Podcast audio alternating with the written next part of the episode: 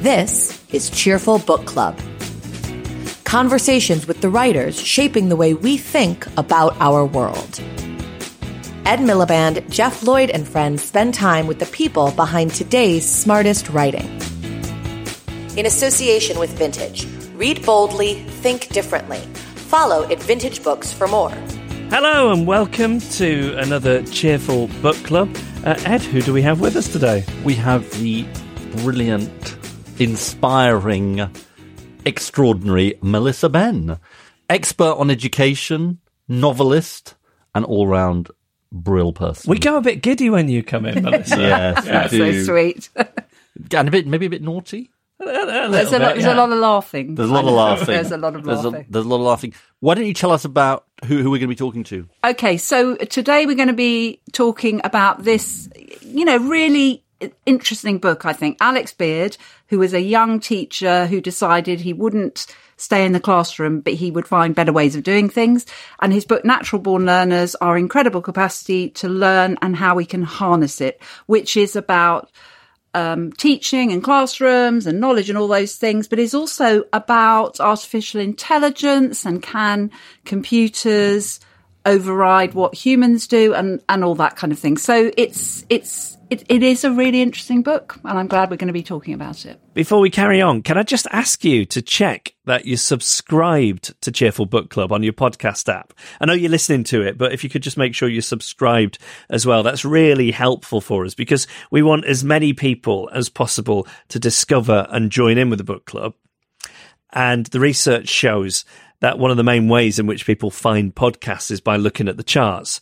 And the charts are very confusing. It's not just how many people listen, but it's this whole algorithm. Ed, Ed gets very perturbed about it. I think he would like to see some kind of judge led inquiry into the podcast charts, but it's, it's an algorithm that takes into account subscriptions. And then the other things actually are ratings and reviews. So if you've got time to give us, uh, you know, a few stars, lots of stars, please, and write something nice, that would be hugely appreciated. And also uh, follow us on social media. You can find us on Twitter at We Are Cheerful, uh, Facebook, facebook.com stroke We Are Cheerful, or We Are Cheerful UK on Instagram. You can find all those and uh, get in touch and let us know what you think about the episodes by going to our website, which is cheerfulpodcast.com. Cheerful Book Club, talking to the writers exploring the biggest ideas of our time. Support for Cheerful Book Club comes from Vintage. Read boldly, think differently. Follow at Vintage Books for more. And with us now is the author of Natural Born Learners, Our Incredible Capacity to Learn and How We Can Harness It. Uh, Alex Beard, hello. Hi, it's great to be here. Thanks for coming on. Um, and, and your background is as a teacher. Yes, exactly. So, uh, almost 11 years ago to the day, I was found myself pedalling down the Old Kent Road towards um, a secondary school uh, in South London in Elephant and Castle to start a new job as an English teacher. Um, and there, I was quickly sort of disabused of my notions of what teaching was. I'd been to this lovely primary school in the countryside. I went to a secondary school that even had its own pack of beagles. And I- What? it had a pack of beagles, the secondary school I went to. I don't, I I don't understand. I mean, I, I could talk for half an hour about this. Like, why did why did the school have a pack of beagles? Well, I think that's the kind of a few of the pupils that went there were into that kind of thing, and so they would go beagling every Wednesday afternoon.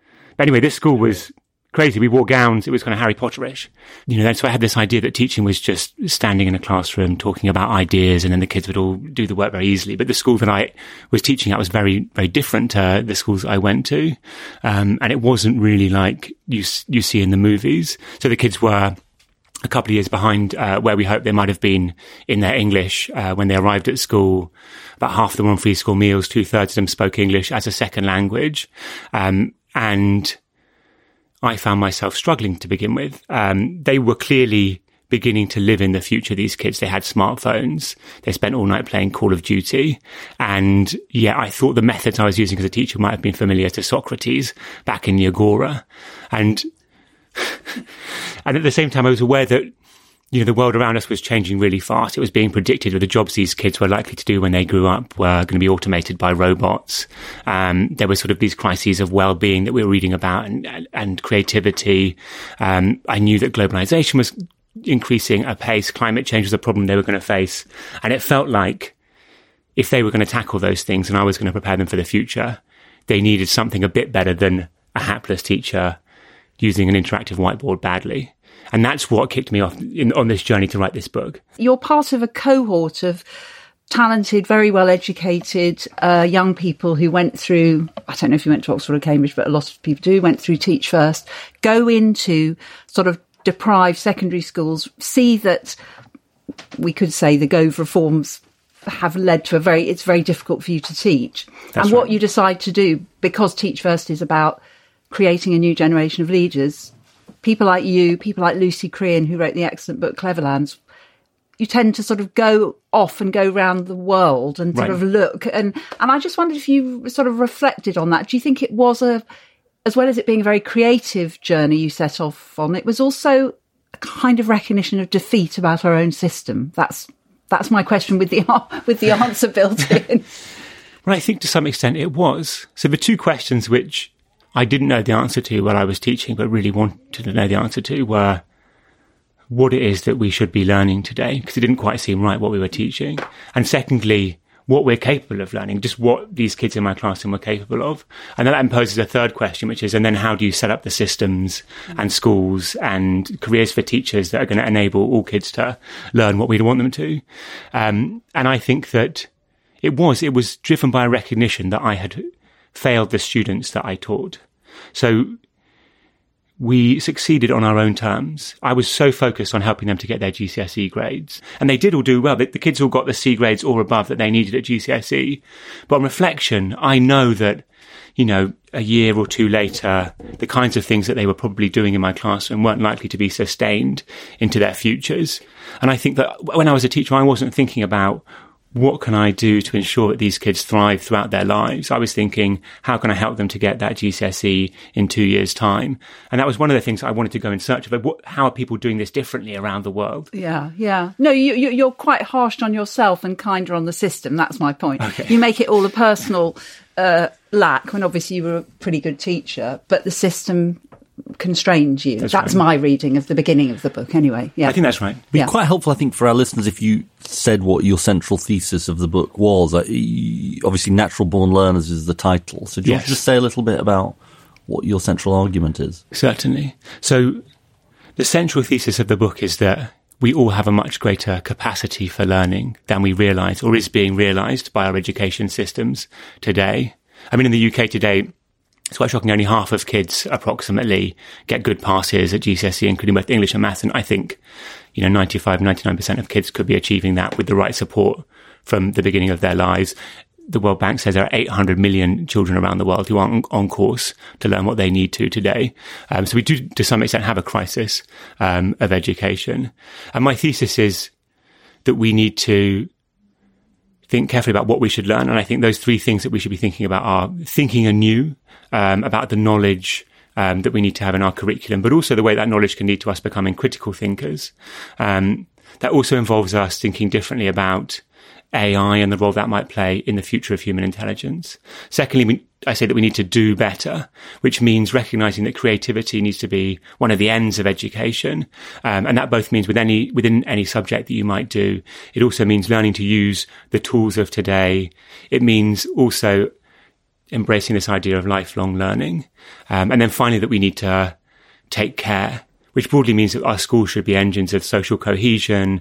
We should be worried about incre- increasing the well-being um, of all school students as well. And I think we can achieve those things. But the, the, the thing you do in the book is that you, you, you interleave those ideas with going to actual places that are doing um, exciting experimental things. Could you tell us about two that are that are quite different? Because you you take us to the Korean system, which is fantastically punishing. You take us to Finland. You take us to various places in America. So could you pick out two that you think Sure. illustrated?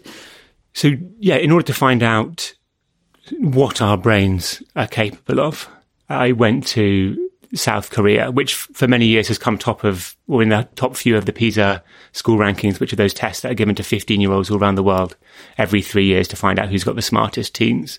And I ended up there on this Thursday morning, um, a few Novembers ago, standing outside this concrete school hall in a place called Songdo Future City on the outskirts of Seoul. And at that moment, across the country, hundreds of thousands of these Korean teens were sitting down to this grueling exam that they call the Suneung. And it takes place on a single day each year and is considered to be the world's toughest. And I was there to hear the story of this boy, Seung Bin Lee, and at that moment on that Thursday morning, he was sitting inside this exam hall. He told me later his hands shaking, about to get started. And the country was completely exam crazy. So earlier that morning, I had watched as police on motorbikes had lined the streets, um, getting ready to accompany any kids who were running late to get to the exam Sounds hall. on ghastly. Time. It's ghastly.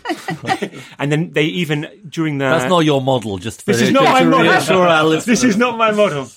Um, and then during the listening exam um, that same day, they grounded all flights in the country. This happens every year. All flights in the country are grounded during English listening, so as not to affect the kids' concentration with the sound That of a is passing creepy. plane.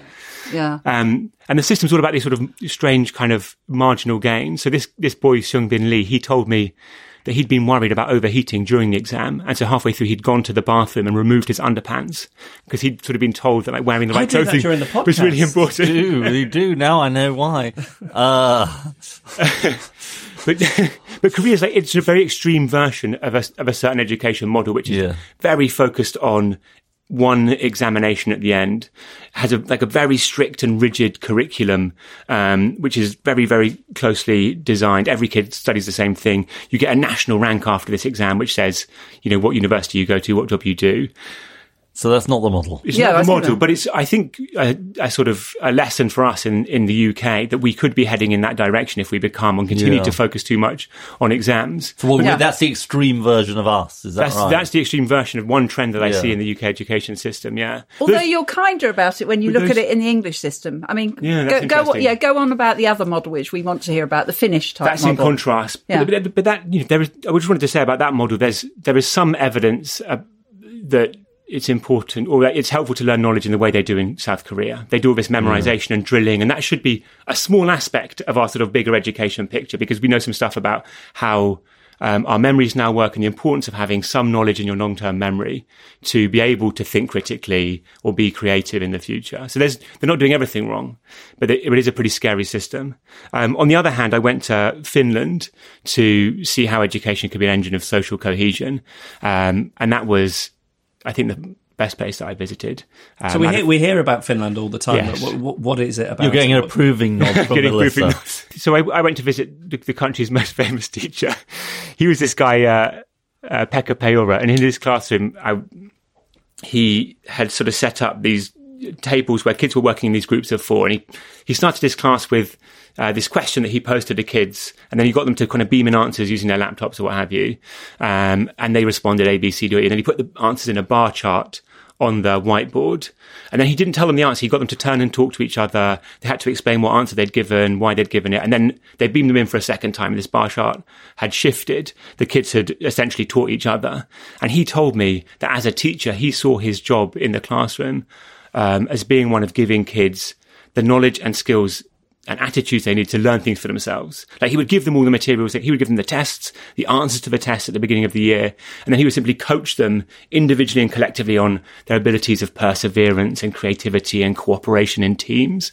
Um, and it was really beautiful to see. And he told me, I asked him, oh, what happens if kids fail or fall behind in your approach? And he said, oh, what is this idea of falling behind? We need to delete the idea of competition from education entirely and instead create environments where kids feel safe failing sort of continually in small ways. That's how they learn. There is a, a bit of a myth about Finland that they don't do assessment um, or exams, and it's not true. They do lots of assessment, but it's all done by teachers on a regular basis, and it's not high stakes. So kids don't get stressed out about it, but they're keeping a very close eye um, on the students. So, did you think it was a system that really could work? So, I don't know if you're a parent, but you know, there's parents want various things from a system. Do you would would you, as a parent, have been happy to put your child through the Finnish system? Yeah, absolutely. And Yeah, I think parents and- parents in Finland are really happy with the Finnish system. Yeah, But it's based against a Yeah. a social compact which looks different to the one in the UK.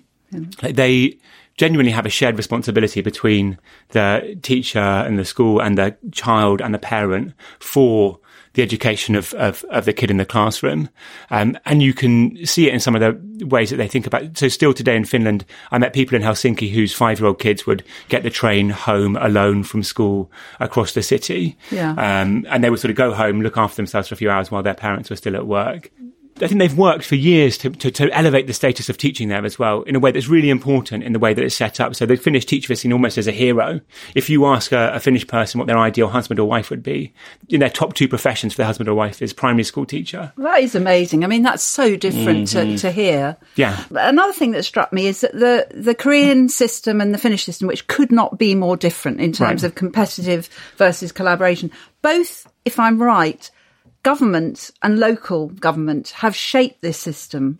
Whereas when you go to America or you or you look at things that are happening here, it's all edupreneurs. You know, it's right. it's the the rollout of private interests in in public education, so that you you don't interview. I think I'm right. Anybody who is an elected representative at, any point in the book, I think. But but Finland and Korea are set up as sort of stable right. government systems. So there's a lesson there, isn't there? There is. I think that's you know common to all of the, the highest performing education systems. You know, we look at places like Ontario or Singapore, yeah. Shanghai, but Finland, New Zealand, even Estonia now is you know rising quickly as a place. And again, I think you're right. These all have a settled system of education, which everybody has sort of agreed on as a society, yeah. which looks the same more or less wherever you go in those places. Yeah. Um, and fits and into their social contract, which in Korea is highly, highly competitive, and in Finland is a completely different kind of. Exactly. Yeah. Yeah. But I think the ethos of an education system can't help but reflect ethos of the society that it's yeah. in. And I think we tell ourselves a story in the UK of meritocracy and that we're, you know, we're all in it together yeah. as you were, but it's really not the case when you sort of look closely at the schools. The schools very much serve the kind of replication of our current structures, yeah. our stratified social structures. Yeah. So if you live in the right neighborhood or you can afford a private school, you'll get a great to go education. It's still the greatest predictor of how you do at school is how much your parents earn. Yeah. Um, and our system at the moment isn't doing much to break that. Talk to us about, you make the point in the book, and I think you made the point earlier on that if uh, the sort of ancient Greeks came and looked at our society, they'd think it was very different. But if they looked at education, they'd think it wasn't. It wasn't that different. I mean, isn't there something here about school being, you know, kids have incredible creativity, incredible uh, sort of hunger to do things and try new things, but school can be just very boring. Mm. I mean, isn't isn't that? I mean, I know that sounds a bit simplistic, but isn't I, I, what struck me about your book is you go to this place. Is it called Forty Two? Yes, is in 42, France? That's right. Yeah. I mean, talk to us a little bit about yeah. Forty Two, but it's not about it's not about um, kids, is it? It's about right. all, older students. Yeah, sort of they're eighteen yeah. to thirty. But but I just felt there's something in that about learning you know, by doing. It's learning by doing. There, isn't yeah, it? Yeah. So I think that yeah, school doesn't have to be miserable for kids. First of all, yeah. Um, so some of the places that I went to, 42 is a really good example. There, so it's this coding university on the outskirts of Paris. Um, it's got with no teachers. With no teachers, there are no teachers, no fees at all. You don't need any um, qualifications to go there. You start from scratch, and the way you get in is through this big competition that they do online. You do all this coding, and then you get invited to the school for four weeks to do a coding marathon. We sort of sleep on the floor, but then you go in there, and it's a thousand students all sitting in front of a gleaming iMac. And their learning is monitored by this thing called the intra, and they're, they're learning how to code basically. Um, and it looks like this sort of you know, a map for, from Star Trek or something, and you start in the middle, and as you unlock different levels, you kind of do new projects and move through it. And the software forces the kids to collaborate with one another. So it says, oh, it knows who's on the floor and says, okay, you four are going to work together on this project right now. You need to go over there and give feedback to someone on it. And the kids are, incredibly self-motivated and they're not really just learning to code. What they're doing is learning how to learn to code. Um, so they can go into their jobs in the future. And anytime a new language comes up or a new thing they need to master, they've spent three years at 42 learning how to be self-sufficient, learning how to go on YouTube and look, find the tutorial or Google the thing or ask a friend or read the manual. Um, and so they're equipped for their whole career with this sort of meta skill of learning to learn. That's more like a sophisticated apprenticeship because it's late. It, you start at eighteen, and so it's it's it's it's not a Exactly. school based But, but, thing. But, but then there were school based models that I saw. So, so one of the schools that I really liked was a place called High Tech High in San Diego. And there they've basically split education in half. The kids spend half of their time doing what would look like quite normal schools to us English, math, science. The other half of their time they spend on these big interdisciplinary projects. Um, and these projects last a whole term. And this one project that I saw, there were these kids who were 16 years old and it was a single class and they split themselves into three smaller groups. One group was um, experimenting with these biodegradable seed pods. Another group was uh, planning a documentary that they were going to produce. And another group was building their own drones from scratch. And they were going to end this class by taking a hike into the California wilderness, fly the drones over a national park. I mean, how much more exciting is that than, than our, actually, than our- you know, yeah, but that's But- why can't our schools but actually have have, that mix of the Well, I- knowledge curriculum and that? and I have a specific sort of example of this, which is that in uh, just after I got elected as the MP in Doncaster North, I was at uh, one of my local schools. Um, the head teacher was a guy called Andy Sprakes, and the bell went, and he said, "That's uh, an industrial age school for the information age." And I thought that's an odd thing, un- unusual thing for a head teacher to say. He now runs something called the XP Oh, yeah, School I've been there, it's fantastic. uh, Yeah. in Doncaster, which is Yeah. based on project-based learning. Yeah, yeah, that's great. Um, I went to visit, and I think they've been they've visited High Tech High um, XP. So they're all part of this network called Big Picture Learning, and it's exactly focused on that. But I think so. We've got these pockets of different practice, Hmm. but pockets kind of you know will help a few hundred kids Don't make or a a few system. thousand kids. How do you systematize this Yes. in a- in a way that sort of scales it up and? But because otherwise you're in a sort of slightly wild west sort Yeah. of thing where some people are doing good things, That's some people are doing different, you know, and it's all just a, a bit of a mess. Yeah. At the moment, the way we've structured the system, everything sort of comes down to the head teacher. Is the head teacher able to shield in a certain way, I think, the teachers in the school from the pressures of the system, which is a terrible way, I think, to have a system set up. Um, I think we need to remove a lot of the pressures, uh, pressures that come from the centre. Uh, you know, the GCSE exam as it currently exists, I think completely. It should be got rid of. Yeah. I think it should be got rid of. Yeah, we should have an Mike exam at Tomlinson proposed that 20 years ago, and we yeah, can do it. yeah, yeah, yeah. That seems that seems a, an obvious thing to me. And then I think we also need to find a new way of structuring teacher careers and time. Teachers feel so put upon with bureaucracy, planning, marking, Ofsted inspections, and things. But, but you can't. We're not. But, but your proposal is not, and I get, I'm not pr- pr- proposing this myself to sort of impose project-based learning on every school, is it? I mean, how? What? As I guess, what's what I'm. Mm. How do you have a system? Mm. Is it? Is it that you give more autonomy to good head teachers locally? Is it what? What's the sort of way in which you systematize this? Yeah, well, I'd like to see some agreement that every school would provide this mix of well anchored knowledge taught by subject experts. I mean, you talk quite a lot Mm. about how we, I mean, we- we've just got everything wrong with teacher training in this That's right. country, I think. We, Yeah. we educate people for six weeks in the summer. And then we don't give them any kind of chance to be natural born learners themselves. That's which you make that.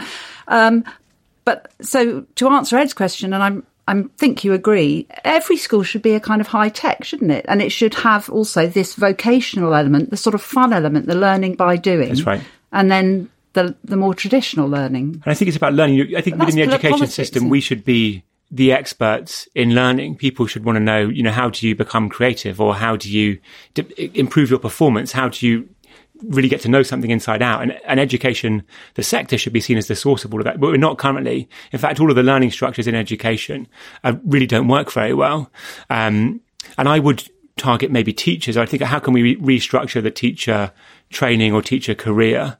There's this organization I visited called Relay and they imagine a 10 year teacher training journey where you start out for, for three years mastering the kind of core of the craft. Then you specialize in something. It might be creative learning. It might be your subject area. It might be tutoring and coaching. And then you go on to spend three years becoming a specialist in a certain area. And I think if you gave teachers the opportunity to be learners and to be craftspeople who think creativity is a big part of what they do every day, then we could bring it in that way. I want to bring something else about lifelong learning because uh, so many people make the argument, and you make it very well, that with far too much concentration on school for a start. Yeah. Early years are absolutely vital. And you talk about that classroom that you started out in, and you say at a later point in the book, one of the reasons there were a lot of difficulty in the classroom was because they, a lot of those young people had not had sort of a good early years, creative, um, uh, early years education in the broadest sense.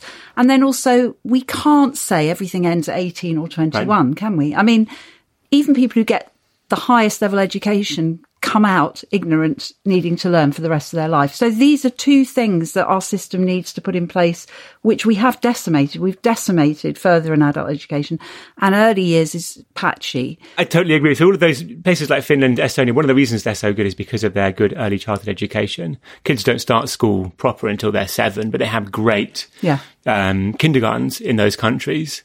There's some amazing research which shows that about about learning to read, and it connects to lifelong learning. Um, so I think they did this study. It was in New Zealand. Children who'd started learning to read age four and age seven, and by age fifteen, there's no difference in how good you are at reading. But if you start at age four, you're less likely to enjoy reading than if you started at age Yeah. seven. Yeah. And so you sort of put off this idea that that could be a source of learning for so you. interesting. Yeah. And you do mention in the book that in early years is becoming more and more sort of pseudo academic, so that, hmm.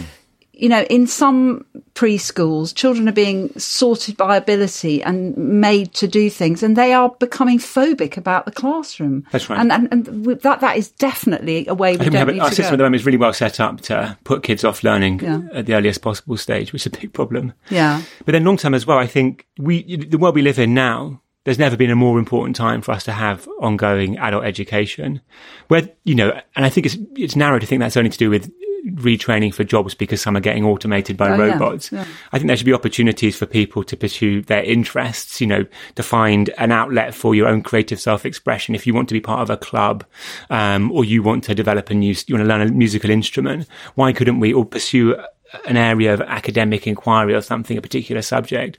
I feel like we should have the institutions, and maybe they could be based around schools. Imagine schools becoming more hubs for learning for whole communities rather than just students during school hours. Um, I think that that would be an investment that would definitely pay. We know education is the investment that always pays off. Um, so it seems wrong-headed for us not to be doing that already. Yeah. I'm be- I'm feeling rather encouraged by this conversation, which I didn't expect to be. I don't mean that. No, I, don't, I don't mean that with disrespect to your book, because I liked your book. I, but I sort of think, I mean, maybe we've got to the point where we sort of know enough. You know, it, it's not like it's an intractable problem. Maybe I'm that's thinking right. about the concept of Brexit, but it's not an intractable, insoluble problem. I don't think it is. I think you, there are political issues that you need to overcome. I think building alignment would be the one, but I think that within the education system, we know the answers. We know what good learning looks like, how it happens at the level of the teacher. We know what a good school looks like. We've got quite well shared ideas about what children should be learning today. I think we have quite shared opinions about the importance of early childhood education, lifelong learning. I think we need to find the money for it, but I think the plan is quite clear to people in Sounds- the education system, right? Yeah, it sounds like we need a national education service. Definitely. no, It does but sound I mean, that, you yeah. do, you See do. previous episode. Yeah. you do you do gracefully sidestep the question of education politics, and I know that's not your your um, your aim in this book. So you don't really look at segregation in our system, and you don't look at the the political uh, sort of imperatives. But that that's where it all leads to, Right. and I, and I'm encouraged as well that you think. Your, your phrase just now, we share a lot of, there's a lot of agreement on what we need to learn. I mean, I think the current education scene is a little bit more scratchy than that. I think you're you're obviously one of nature's optimists. But but my view is we could bring together people who seem to have very different views. The sort of Katharine Birbalsingh Yep. view with the Peter Hyman view. And I, I'd like to see uh, political leaders bring those people Right. together. And that's what I would do if I were in their position and say, let's kind of come up with a, a common idea of what a school can do and try and implement it everywhere. I think that'd be a great idea. I, I love the idea of a sort of national education commission made up of a range of experts, including school leaders, potentially some parents, potentially some students as well, who are helping to shape a shared vision that we commit to in the long term. that's one of the things education has always sort of moved from pillar to post, um, with the new education secretaries coming in and sort of wanting to make a, a splash at different times. We've we've hinted at it, but should we talk a little bit before we finish about the state-private divide in this country? Um, I think it is a real problem. I think it comes down to um, what we stand for as a country, and like, what we, what, do we want our education system to reflect that? And if we want a country that stands for justice, equality, you know, for the chance of everybody getting on, that's a kind and caring country, then we need a comprehensive system that has no private schools. Yeah. Um, whereas if we want a, a system which, you know, where you can sort of buy an advantage, where if you are a member of the elite, you want to be able to fire your kids up the ladder to the top, then we would keep the system just as it is. And I personally would prefer that we live in the society of the first model of a comprehensive education system. Well, good. I'll be calling on you, Alex, when, when I'm running my various campaigns, because there's a huge amount of resistance to that. Of course, of But course. yeah, yeah. So, so Alex, in your travels, what uh, if we ask you for a thing for us to feel cheerful about uh, in your uh, adventures in ed- education? Uh, what what is the one thing that makes you feel upbeat about the future? The thing that makes me feel most upbeat about the future is that um, you can see it's being done at the level of whole countries that we're getting these things right. I'm going to go back to Finland to finish. So there, they have something like 10 applicants for every one place on a primary teacher training program. And people have started to be down, a bit down on the Finnish model, but education there is a joyous pursuit. So it's still rated the happiest country in the world according to the UN. Um, it comes top of the World Economic Forum's Human Capital Index, and it's also a hive of creativity. So you've got companies like Nokia and Angry Birds. You've got these amazing pursuits invented by Finnish teenagers, like this thing called hobby horsing, which is this imaginary form of show jumping where kids ride around an equestrian arena on on literally little hobby horses like you would have when you were a child. Um, and then it's also the country with the h- highest proportion of heavy metal bands per population of any country in the world. And the teacher, Pekka Peura, who I went to see there, um, is so on top of things at school that he has time to be a drummer in a heavy metal Wow. band. Oh, shame it's heavy metal. They're also, I think that the Finns lead the world in air guitar as well. Do Oh they? yes, that's They right. They have have the annual annual air competitions. Things you know.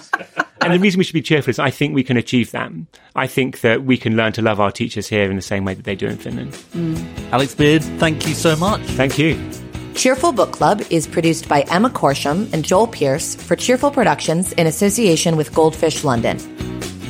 Support for Cheerful Book Club comes from Vintage. Read boldly, think differently. Follow at Vintage Books for more.